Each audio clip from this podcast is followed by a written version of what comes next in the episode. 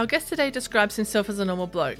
Many others, though, would say that he's a hero. He's an ex vet who has a passion for technical diving and cave exploring. These skills meant that he was one of a two man team sent to assist in the rescue of 12 boys and their coach who had become trapped in a flooded cave in Thailand. For his heroics, this not so normal, normal bloke has been awarded the Order of Australia and his joint 2019 Australian of the Year, along with his dive partner Richard Harris. They have both co authored a book of their account of the rescue caught against all odds. Ladies and gents, Craig Challen.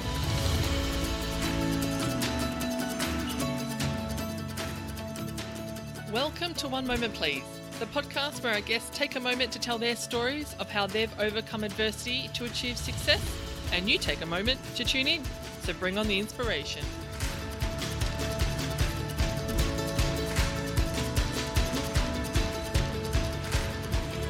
Hello, Fiona. How are you? Great, thanks. It's nice and early your side of the world. Uh, oh, I don't know. The day's half over. I get up early, so What time are you normally up? At 7 a.m. over at your side, isn't it? it is. Yeah, I normally get up about four thirty or so. Oh my goodness. Get You're on with it. Rest when you're dead, Fiona. You're a Jocko subscriber, aren't you, to the 4.30 in the morning? uh, no, Jocko. What's a Jocko subscriber? Oh, Jocko Willink. He's a Navy SEAL that always says get up at 4.30 in the morning and start your day. So I thought that's where you're heading. Oh, I think I've heard of him. Is he? Um, uh, he, uh, Tim Ferriss might have interviewed him at some Yeah, stage or something. I think he I think he did. I haven't heard that interview, but I think he did, yeah. Yeah, he's on all that sort of circuit, isn't he? That self improvement stuff and all of that. It's um, which is good, but it all gets a bit sameish after a while. Have you always got up at 4.30? Oh, I, well, I've always been an early riser. Yeah, yeah, I'm most productive at that time. Wow. Consequently, I'm pretty hopeless at night time as a rule. Whereas I'm the reverse. I'm I'm a, a late a late uh, to bed and a late riser. So um, don't don't get me up early in the morning. Well, thanks for um thanks for doing this, Craig. My pleasure. You have a book out, Against All Odds, which is about your Thai cave rescue experience. But I want to sort of take you back to the very start about how you got into cave diving in the first place. Um, so how did you get into it? Yeah, so I'd uh, I'd sort of always, since my youth, been into adventure sports one way or another. I wasn't a uh, big team sports person, and so I tried a few things. You go through this process of doing all this different stuff, um, and one of those things I did was scuba diving. Uh, so I did my open water course in the early 90s, I guess. I can't remember the actual year and uh, did that for a while. Went around, did a bit of fish prodding and looking at coral, which was nice enough, but it never really grabbed me that much. Um, but after a couple of years, I just happened to meet someone that was a cave diving instructor, and uh, from the moment I heard about it, I thought that is the thing for me. That is way cool, cave diving. What Uh, was it attracted you about it? Because to me, I go confined spaces, limited air supply, hell no. Whereas you go, yeah, that sounds like a wonderful idea. yeah. I, I don't know what it was that really grabbed me. Probably confined spaces, limited air supply. Um, but I just it just clicked with me, and I thought that is something that I really want to do, and I just picked it up and ran with it. And uh, so I started doing that in 1997. Um, right from the outset, I was really lucky. I mean, a lot of these things, it's like anything else you do in life. It depends on what crowd you fall in with and you know, having the right people to do it with. And I had a few really good dive buddies. Um, I was very lucky that my instructor that I started out with invited me on an expedition to Vanuatu very early on before I'd even finished all my basic courses and went over there and really caught the exploration bug. Um, you know, at a time when I was still pretty wet behind the ears, if that's a excusable expression in this context. And uh, I was laying line in Virgin Cave where nobody had ever been before, and that's one of the best things about cave diving is, or caving generally, is you get to the opportunity to go to places where nobody's ever been before and see things that nobody's ever seen, and uh, that's a that's a pretty special privilege. So not only were you knew it uh, you're going into virgin caves where you didn't know how narrow they were, how anything. You didn't know if you're laying line.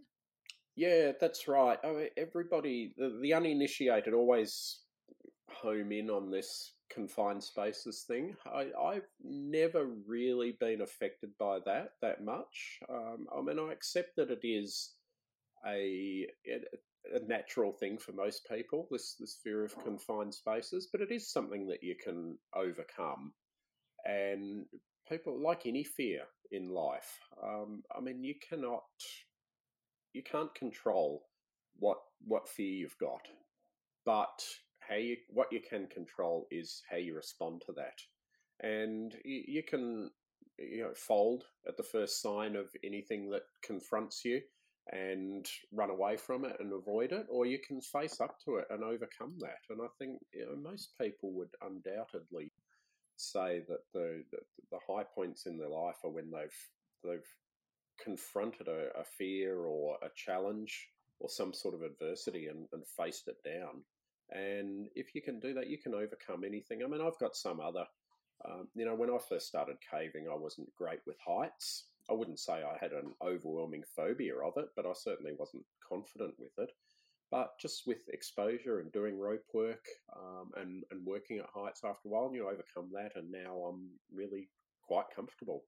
Uh, and anybody can do that. It does just because you've got a, a bit of a, a, fear of confined spaces doesn't mean you can't be a, a, cave diver, but you have to have the the determination to overcome it. So, how long have you been cave diving for? Uh, twenty three years now. Wow, and it's taken you all over the world. So your first one was in Vanuatu. That that was my first cave diving in anger, yeah. And since then, I have been really lucky to have been to all sorts of places. Uh, especially when you combine it, I had a bit of a uh, shipwreck diving career as well, um, mostly during the the two thousands. Haven't mm-hmm. done much of that for the last ten years or so. But I've been to heaps of countries and oceans around the world, and it's definitely been the you know, prime, most uh, significant thing that I've done in my life. With the shipwrecks, were you trying to find new undiscovered wrecks, or were they known wrecks that you were diving on? Uh, most I was involved in exploration, so I wasn't the driving force behind it. Uh, a lot of what we did uh, was very lucky to uh, hook up with a guy called Vidar Skoglie, um, originally a Norwegian, who was doing a lot of exploration on war wrecks in the Java Sea and South China Sea, mm-hmm. and he found quite a lot of wrecks that had not been previously located. I mean, the, the, local fishermen up there knew where they were, but divers certainly didn't, and, and they hadn't been previously explored since they sank in the war. Um, and I, because of my involvement there, I was um, lucky enough to be the first on a lot of those wrecks. We had a pretty small team that used to go up there at least once a year, oftentimes twice a year, and, and spend a few weeks exploring. And uh, that was great fun as well. But cave diving is the true and narrow path, and I'm definitely back on that now. With the wrecks, was that linked in with the Defence Force recovering the downed?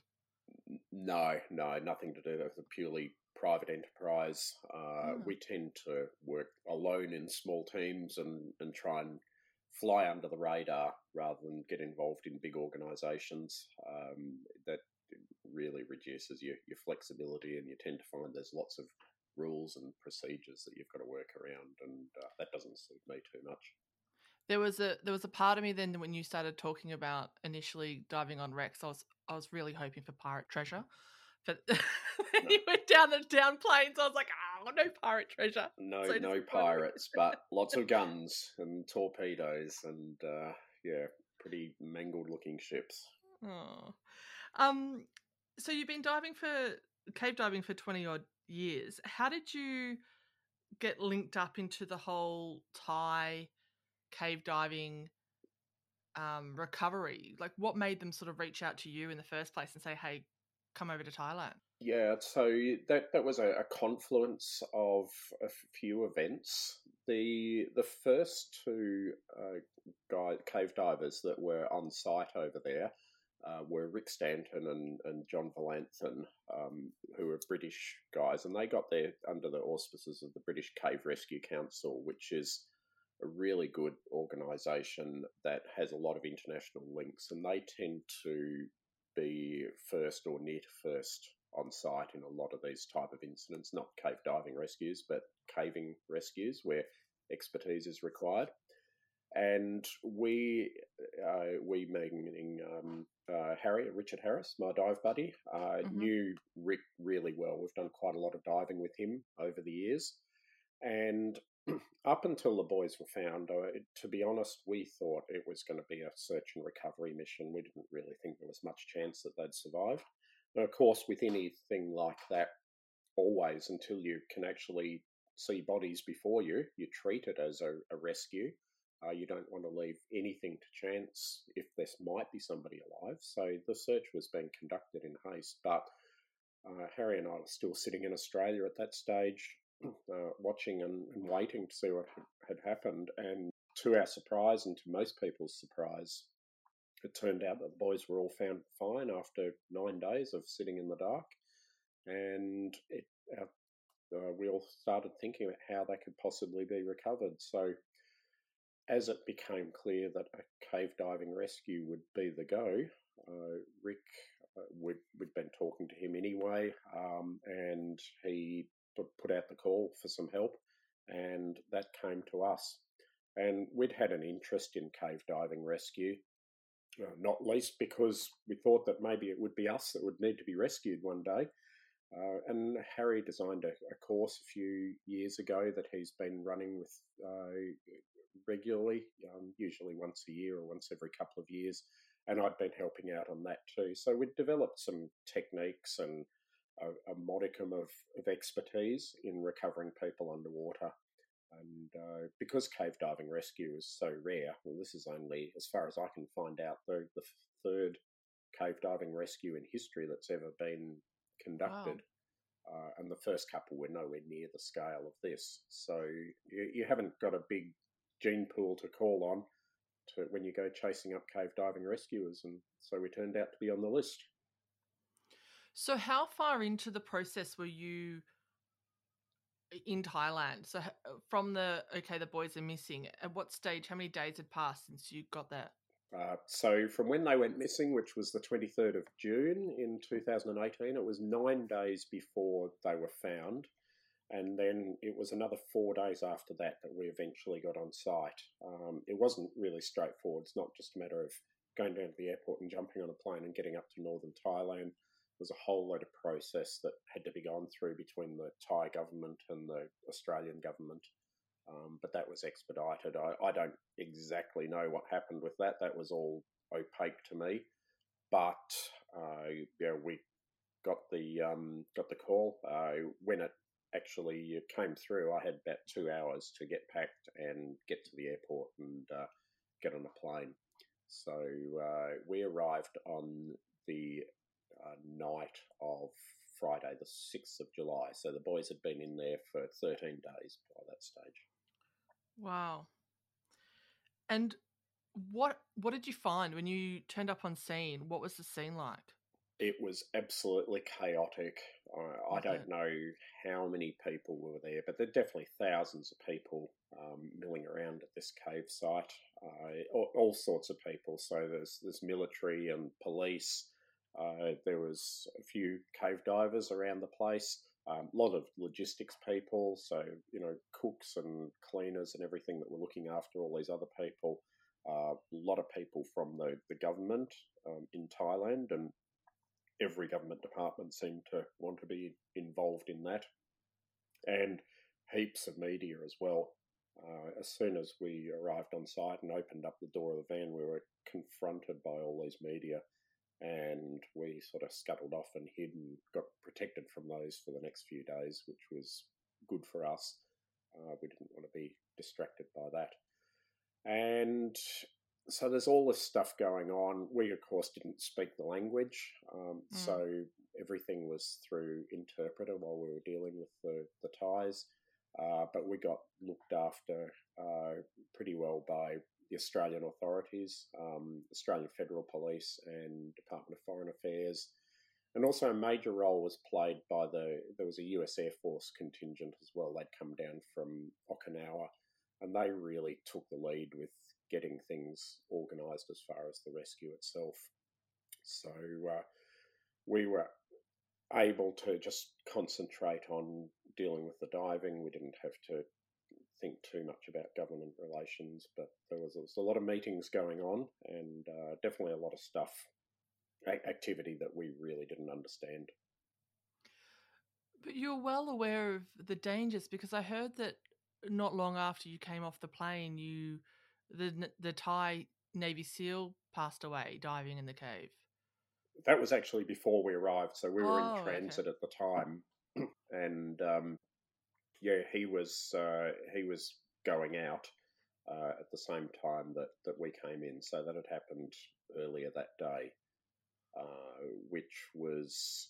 Uh, it was actually, you know, I'm always a bit careful about saying this because I wouldn't want it to be taken out of context, but I think it was a, a blessing in disguise for the, the rescue um, because after that death, there was all, all cave diving by non-cave divers was shut down in the cave, and that enabled us to have a free run to do what we needed to do. But of course, that's a you know it's a shame that it took somebody's personal tragedy to do that, and mm. I'm uh, I'm sure it's not much of a consolation for his wife and kids that are left behind.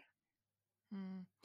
So you get there, thousands of people on scene. What was what was the cave like? So when you went into the when you first sort of said, okay, we're going to go down to see the boys, what was it like? Because it was going into water, then coming up into an air cavity, then going back down into the. Is that right? Like mm. it was sort of a like a snake. Yeah, that's right. So the boys were two point two kilometers inside the cave, and wow. there's a few stages that you go through to get to them. Uh, right near the entrance, there's about 500 meters of just really big passage um, that you can walk through, and you have to climb over a couple of hills and that sort of thing. But most of it's walking through a streamway to uh, get up to this chamber. Uh, there's a there's a couple little duck unders as well, where you have to just duck your head underwater and go a few meters and then come out in an air chamber again. And that gets you into what's called Chamber Three, which was where the dive base was. Mm-hmm. From there, that's where you get all your gear on and start diving. And it's about 1.5 kilometers through to where the boys were, which is uh, mostly, well, probably about 50% diving, uh, 50% in canal passage, where you can have your head out of the water. Um, but you can't get out of the water yourself, um, and so you just swim up the, the passage and then and there was one section where you have to get right out of the water and uh, cave for about uh, 250 meters or so, and then go through the last last section of diving. So it's quite a complicated process. It took us about two hours to get that two kilometers in there. So you're getting out at the bit that was dry, and you said you're getting out and sort of caving along. That's with your tanks and everything. Yeah, you have to carry everything across, and then when you're coming out, carry it all back again. Lordy, okay. Uh, this is all sort of standard stuff. Um, okay. It's funny when you you're undertaking a bit of a esoteric activity like cave diving. After a while, because you're so familiar with it, you take it for granted that everybody else thinks this is normal as well. Now, I suppose that that uh, goes for most things that people do in life, but my exposure is maybe with cave diving. And uh, yeah, it's funny when people express amazement and you go, well, what's unusual about that? I mean, anybody would crawl through a cave carrying dive gear. why wouldn't you? No, no, Craig, not normal people. Only the very brave. Now, where are the boys? Because the boys cave that they were in, the problem was that there was that was locked by water. So where were they getting their air supply from? Uh, where they ended up. So once when they were coming out, so they'd been into the cave. They were coming out, and they found the way blocked by this flash flood that came through. And so they had to, because the water level was rising, retreat further and further into the cave. And they ended mm-hmm. up at this area. It's quite a big chamber called Chamber 9, um, which goes very high up. And there's a fair bit of air volume in there. It wasn't really a problem, the air quality, because you've got water flowing through. So that brings extra oxygen in as they metabolize it. Oh. And uh, also the carbon dioxide that they produce, that's pretty soluble in water. So uh, that dissolves in the water flowing and, and gets taken out of the cave as well. And there was some talk about bad air quality, but I didn't really detect that. I felt perfectly comfortable. Um, we're all familiar with uh, when carbon dioxide builds up in in caves. Um, that's pretty uncomfortable, but I didn't sense that at all while I was in there. So tell me about the first time you came into the chamber with the boys. Because how many boys were there? Was there 12? Uh, there were 12 plus their coach. So the boys were between 11 and 16 years old, and then uh-huh. the coach was 25, but he was only a little bloke. You couldn't really tell him apart from the, the bigger boys anyway. Okay. Yeah, so when we arrived in there, they were, they were getting used to people coming and going by that stage. Uh, I can mm-hmm. only imagine what it must have been like for them the, the previous Monday when Rick and John first broke through. And you know, they'd been sitting there in the dark uh, for, for nine days without anything to eat. And you, you know, you, you think about their situation. I mean, they must have had their moments during that time where mm. they thought it was all over. And then all of a sudden, these uh, guys pop their heads up out of the water and start speaking a, a strange language to most of them. And uh, um, they thought, oh, well, we're just going to jump in the water and, and go out with these guys right now. But that obviously wasn't going to happen. Uh, there was a bit to organise before that occurred.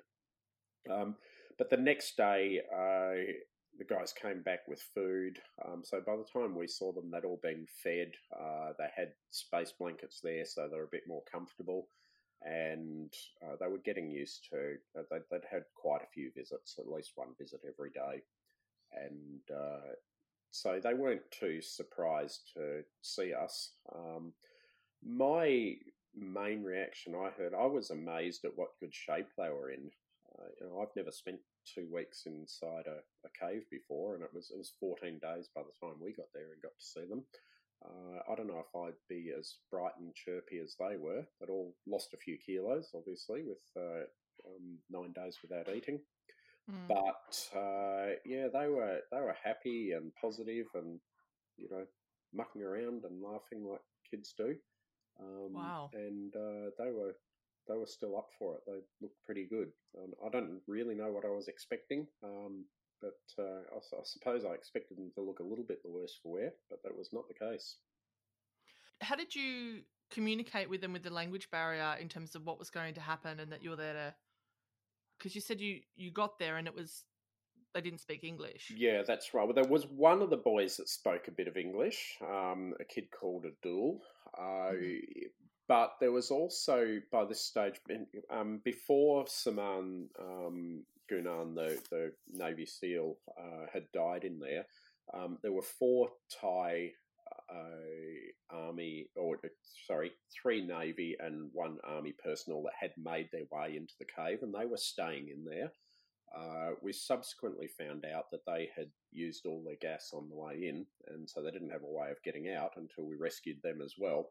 Oh. But uh, one of them was a doctor, Dr. Pak, uh, and he spoke fairly passable English, so he acted as an interpreter for us and uh, and took them, um, uh, you know, enabled the, the communication while we were in there, because the it had pretty much been decided, we haven't been given final approval, but it, we could see the way it was heading as far as a cave diving rescue was going to occur. And so we took a letter in with us that was written in Thai that explained to the boys exactly what was going to happen. Um, mm-hmm. And that was read out while we were there. And uh, well, they just seemed to think, oh, yeah, well, okay, that's what's going to happen. That's what's going to happen. Um, you know, I explained to them that they were going to be anaesthetized so that they'd uh, have uh, a, a, tablet and then a couple of injections. They'd go to sleep and they'd have all this dive gear put on them while they were asleep and be swum out of the cave, and then they'd wake up in hospital a few hours later. And uh, didn't seem to bother them too much at all. So, how did that come out as anaesthetizing them the best option? Because wasn't Elon Musk trying to put in some sort of a pod or something? Uh, there were there were all sorts of plans going on about drilling and trying to find other uh, entrances to the cave and pumping the cave dry, all that sort of stuff, which wasn't really going to work, but it all got explored. Um, yeah, Elon was certainly there. I didn't get to meet Elon, unfortunately. I was in the in the cave diving while when he arrived, but he brought his little submarine with him, um, and that was there were there were a few problems with that. Most particularly that it was really too big to fit through some of the restrictions in the cave, so we we couldn't use that. Um, but uh, yeah, so it really turned out that the, the cave diving was going to be the way. So, first boy goes. The other the other boys obviously seeing him go to sleep because you're you're he's getting anaesthetized. What was the visibility like though in the water? Was it clear or was it really murky? No, it was shocking.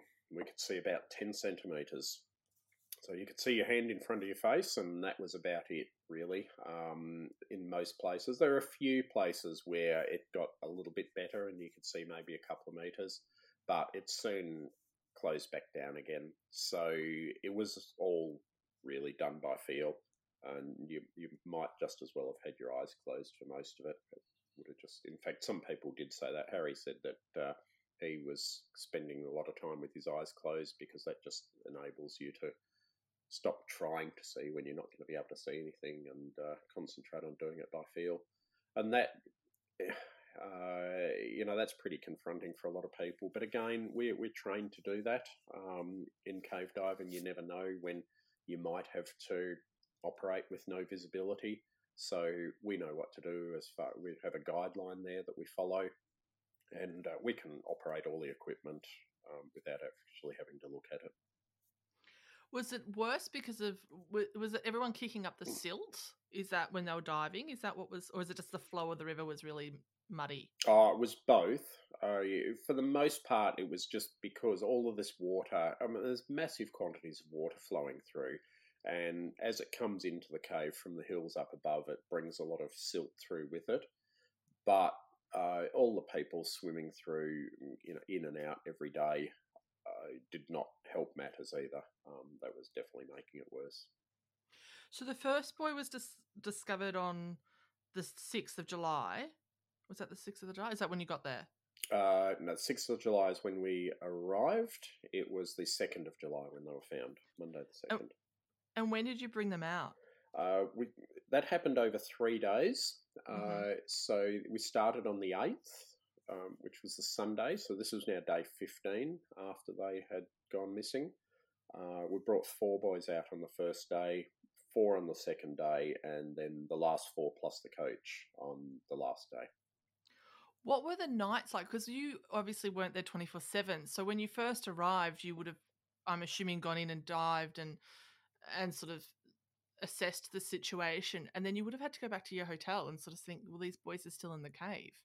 Yeah, that's right. We had a lot of talking to do. Um, so on that first day, uh, the, the day before the rescue started, uh, we did go into. We wanted to get a look at the boys and do a, medical assessment on them, and also just suss out the cave for ourselves as well because we'd had it pretty well described to us, but that's not the same as seeing it for yourself. Mm-hmm. So we went in and, and did that. Uh, while we were doing that, um, the rest of the team that had already seen the cave, they were down at the local swimming pool just practicing with a few volunteer boys from the local swimming club um, with the, the gear and seeing if they could move the boys around okay in the water and then we uh, we came back out um, that night, had a lot more discussion, uh, changed a few minor things. I mean, the plan was pretty well formulated by then, but uh, there were a few things that we had to adjust. Um, uh, talking a lot and doing a bit of training about the the anaesthetic um, and uh,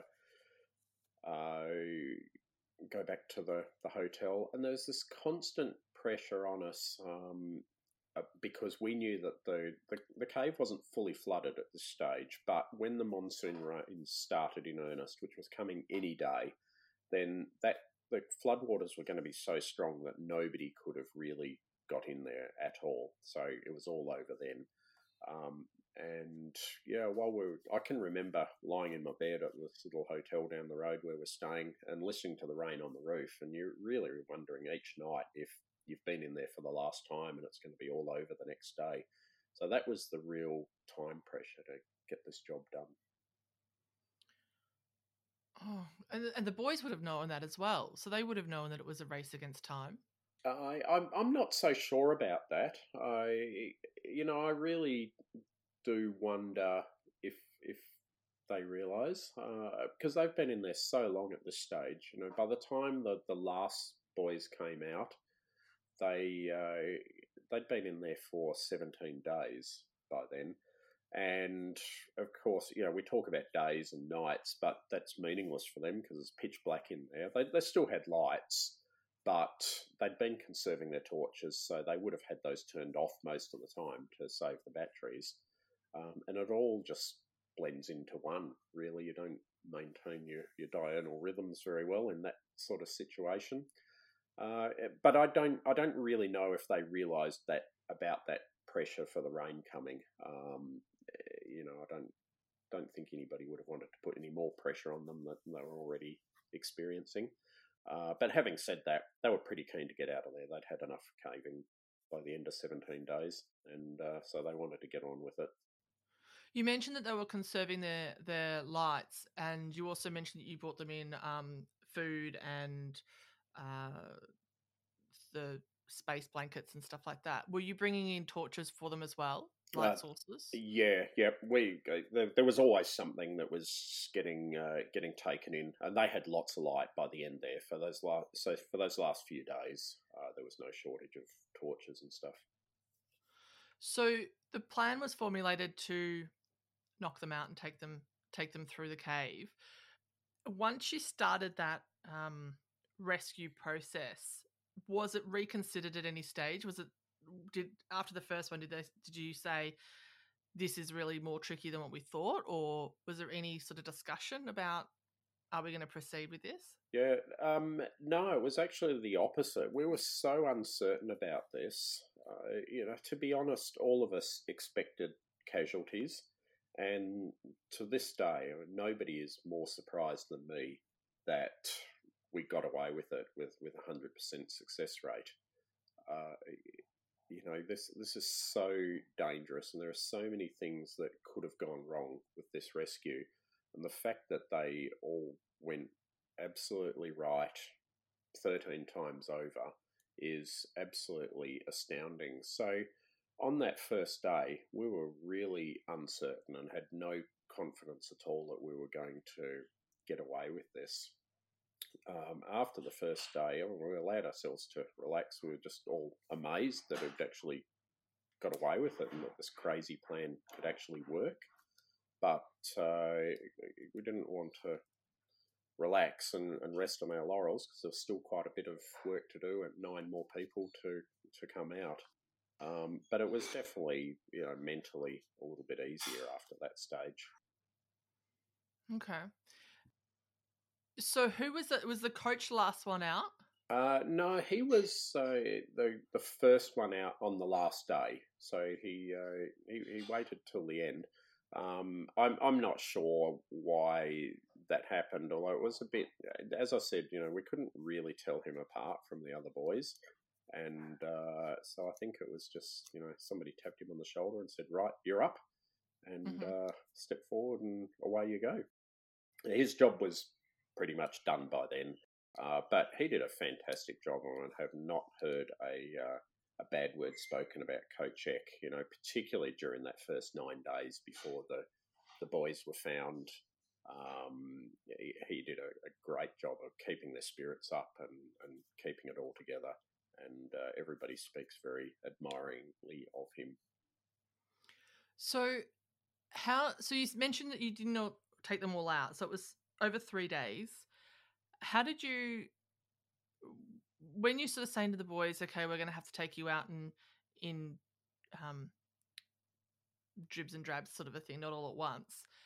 How did they go? Because I, I would hate to be that last person sitting in there going, "Oh God, I'm the last one. I'm here by myself in a cave." Now waiting for them to come back and get me. How how was it sort of um, discussed with them, okay, well, this is the last one for the day that you guys got to stay here for another night. We'll be back tomorrow.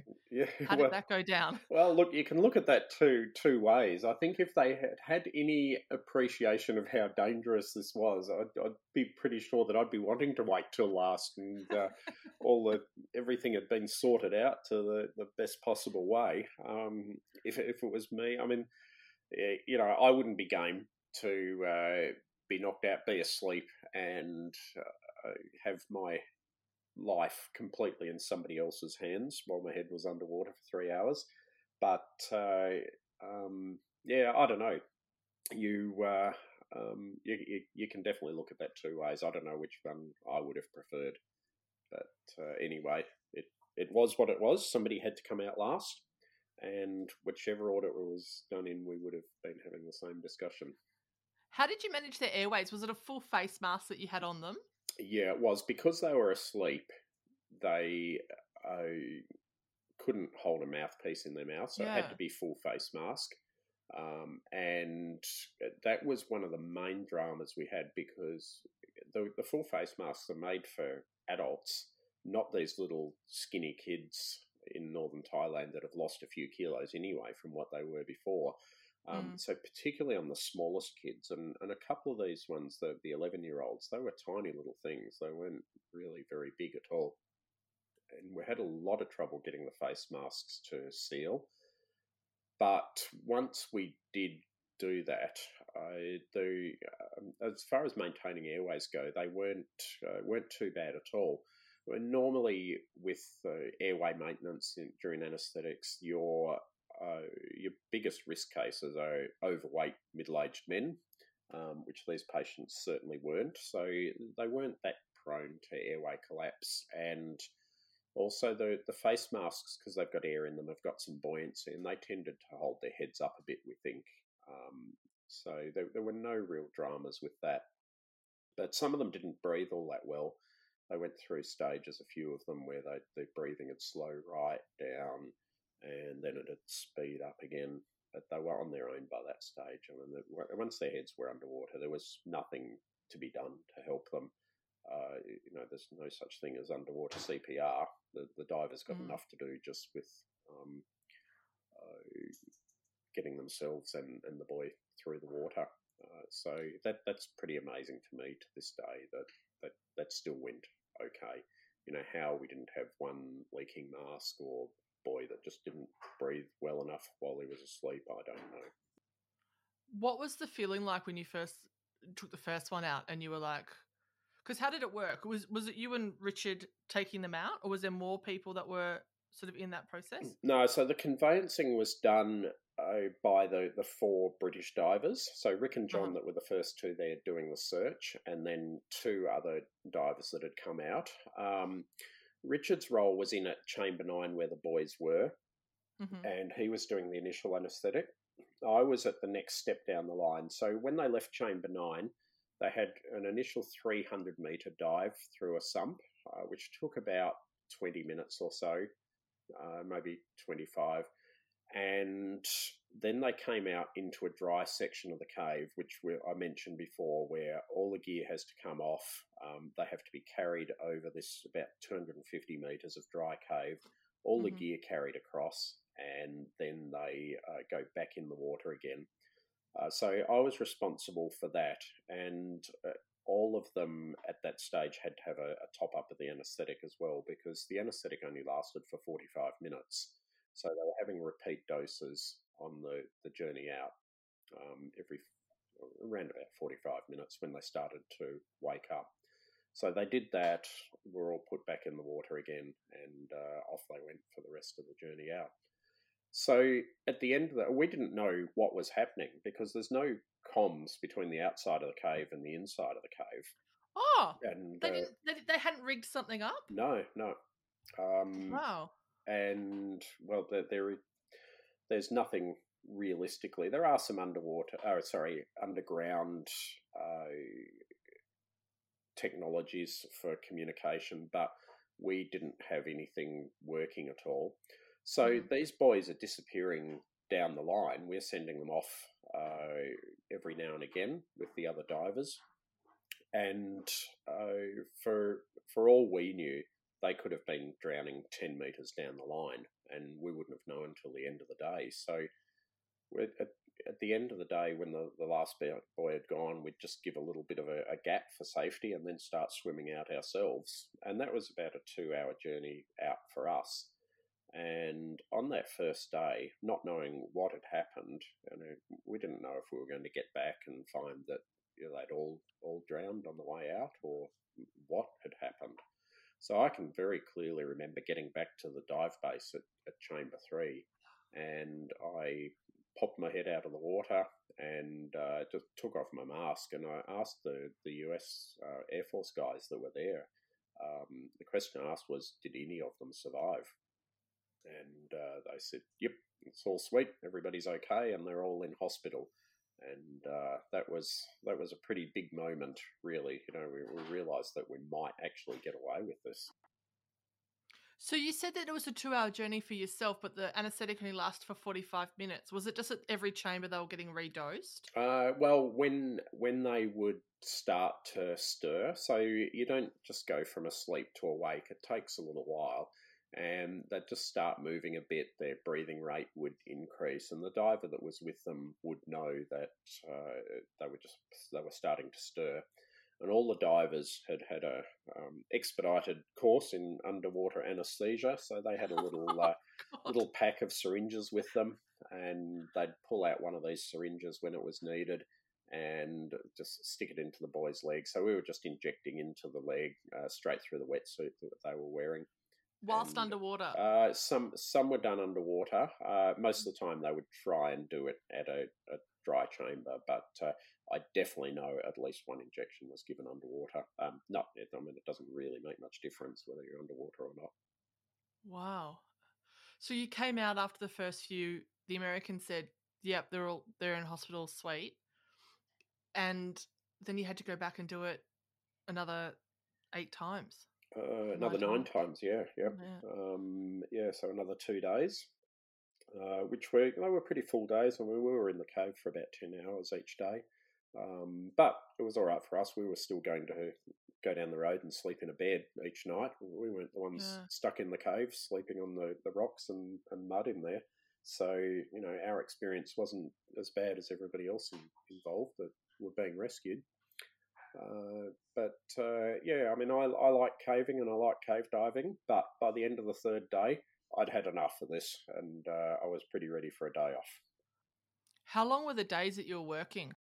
uh, around about 10 hours or so. Um, okay. It was, you know, a, a, fairly leisurely start to the day. So we'd get up and have breakfast, and then there'd be a, a debrief, and we would start heading into the cave uh, between 9 and, and 10 o'clock in the morning. And then we'd be uh, all done by about 7 that night. What was the feeling like when you when you got the last person out? Uh, pretty good really. Um, How many beers were drunk? there was a lot of beer drunk. yeah, so it was a dry mission up until then, but uh, we we did our best to. We, we, felt like those boys had that had spent nine days in the cave without food. We felt like it had been a long stretch of time without any beer. Um, so uh, it's still the best debriefing technique that I know. and who was involved with that? Were, the, were any of the Thai rescuers and the American Air Force involved in those celebrations as well? Uh, so on the night that the rescue finished, uh, not so much. Um, that that was that was a reasonably quiet night because we were all pretty tired and uh, had had enough and just wanted to go back to bed. But uh, the next day, um, or, or that night, there was a there was a big party. Uh, and uh, we ended up going to this uh, nightclub and a succession of parties and you know, the Thais seem to be pretty happy with us so i certainly don't have any recollection of paying for any of that beer oh how lovely now at what point did you come home how many days afterwards did you come back to australia Uh, we came back the following Friday, so uh, just to the listeners are probably getting a little bit confused, but the, the third day of the rescue was the, the Tuesday. Um, then we had uh, Wednesday. Um, Harry and I got to go and visit the kids in hospital, which was really good. Um, big party that night, and then the, the Thursday following, uh, we did quite a lot of media, um, and uh, we're packing up gear, ready to go, and flew out first thing on Friday morning. And you flew into a media storm in Australia as well, though, didn't you? Oh, totally. Yeah. I Yeah. mean, we really, oh, this sounds strange to say, but we had no idea at the time that this was such a big deal around the world. Well, we did know that there were a lot of uh, lot of media on site, but I don't know. I, I, it didn't really click with me, and I guess I thought that they were mostly Thai media or something. Um, we're in, in a bit of communication with home, but we just didn't have this this concept that this was a, a massive event that the whole world was watching. But uh, we soon came to a full realization when we got back home again, and I had a, a whole lot of people waiting at the airport, so I had to be smuggled out of the airport, and then the um, uh, reporters are turning up at the house, at home, and all this sort of thing. So I realised that life had changed a little bit. Yeah. Uh, when did you get the tap on the shoulder for the Order of Australia? Uh, that came. What's uh, I, I can't remember the actual date now, but it was after a few weeks. It was towards the end of of July, um, and so two or three weeks afterwards. And this sounded yeah, a bit bizarre, you know. I, I, I don't want it to sound like like false humility, but we were just doing a job, and we were really lucky that we had this set of skills and experience that we could apply in this situation. Um, we uh, we never sort of set out to do anything special, really. It was just there were kids in a cave, and what are you going to do but try and get them out of there? And then there's all this, you know, strange talk about us being heroes and that sort of thing. And you know, I'm not a hero; I'm just a normal dude. But uh, all of a sudden, the, the seemed to capture the public's imagination, and uh, yeah, we were um, in this position of prominence and having a little bit more than our 15 minutes of fame.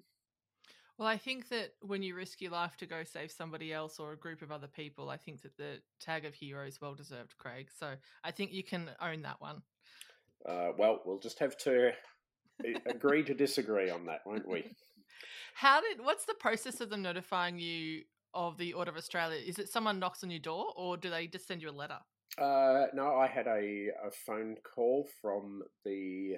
Um, uh, he was, I, I, think, the secretary, the Governor General's principal private secretary. He rang me mm. up and said, uh, "Hopefully, you've got a day uh, available to come to Canberra." And you know, this is this is a strange thing. I never really expected to be uh, rolling up to Government House in Canberra, which is a, a very nice address, I've got to say, and uh, being treated like royalty there. So there was uh, there was a big ceremony there, having medals pinned on our chests. Um, pretty bizarre for a normal bloke.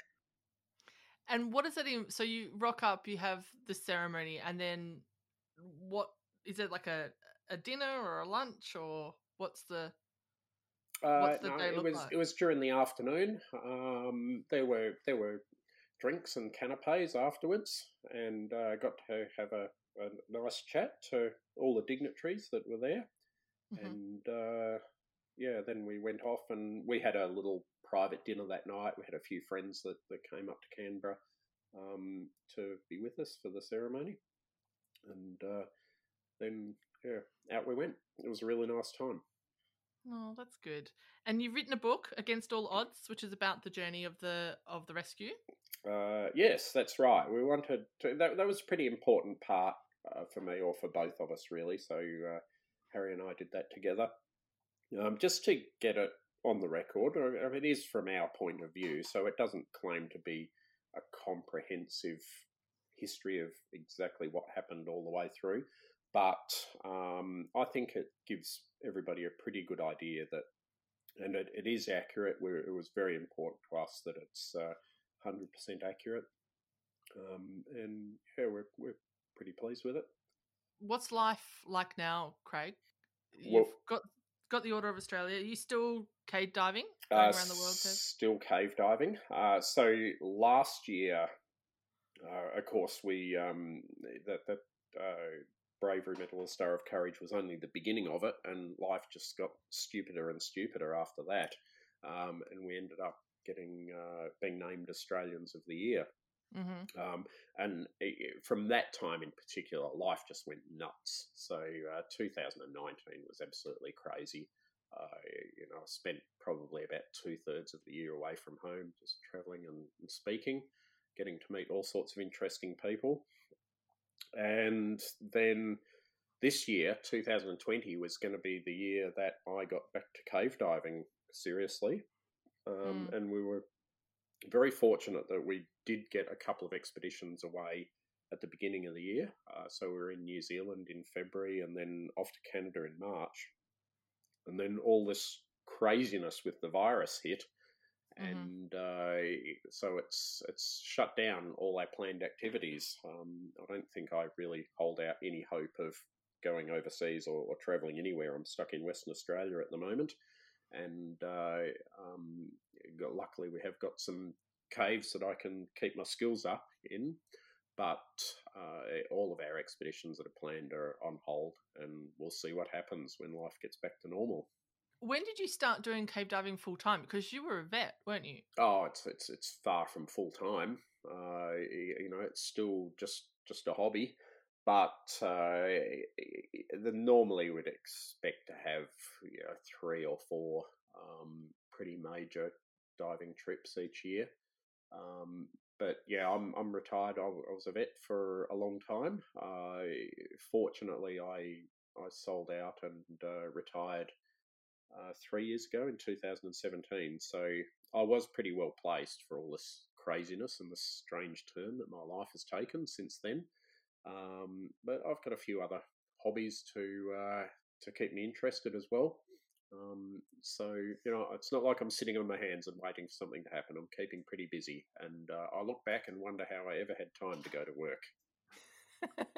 well, it's probably a good thing that you're in WA because you guys are. I'm sitting in Melbourne where we've got a five kilometre radius lockdown and curfews and everything. So uh, if you've got the opportunity to to to get out, that's a a fabulous thing. So um, Yeah, yeah. Well, Mm. you Victorians, you should try and be a little bit more like us. We we try and set you a good example, but uh, you just don't seem to listen. I saw a, a map. It was on some comedy thing, and it was thanking all the states, and then they left Victoria off, like it just wasn't on the map. I think the rest of the country wants to divorce us, rightfully so. Ah, yeah. Look, there, there was hope of life getting back to normal until you blokes said, let the side down. I'm, I'm very disappointed in your performance. Yes, well, we could go into the go into the details of the quarantine uh, uh, failures, and that's a whole nother podcast episode.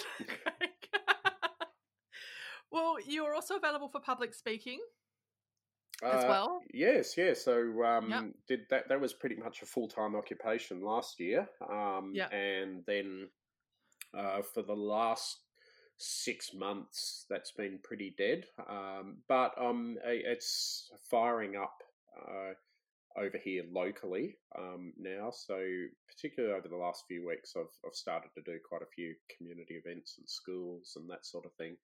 Um, and you know, little by little, we'll uh, we'll get back to that. But I mean, I can't get back to the same pace that I, I did last year. I was just traveling all the time and never got any chance to live my life. But um, I'm still determined to do uh, you know a reasonable amount of it.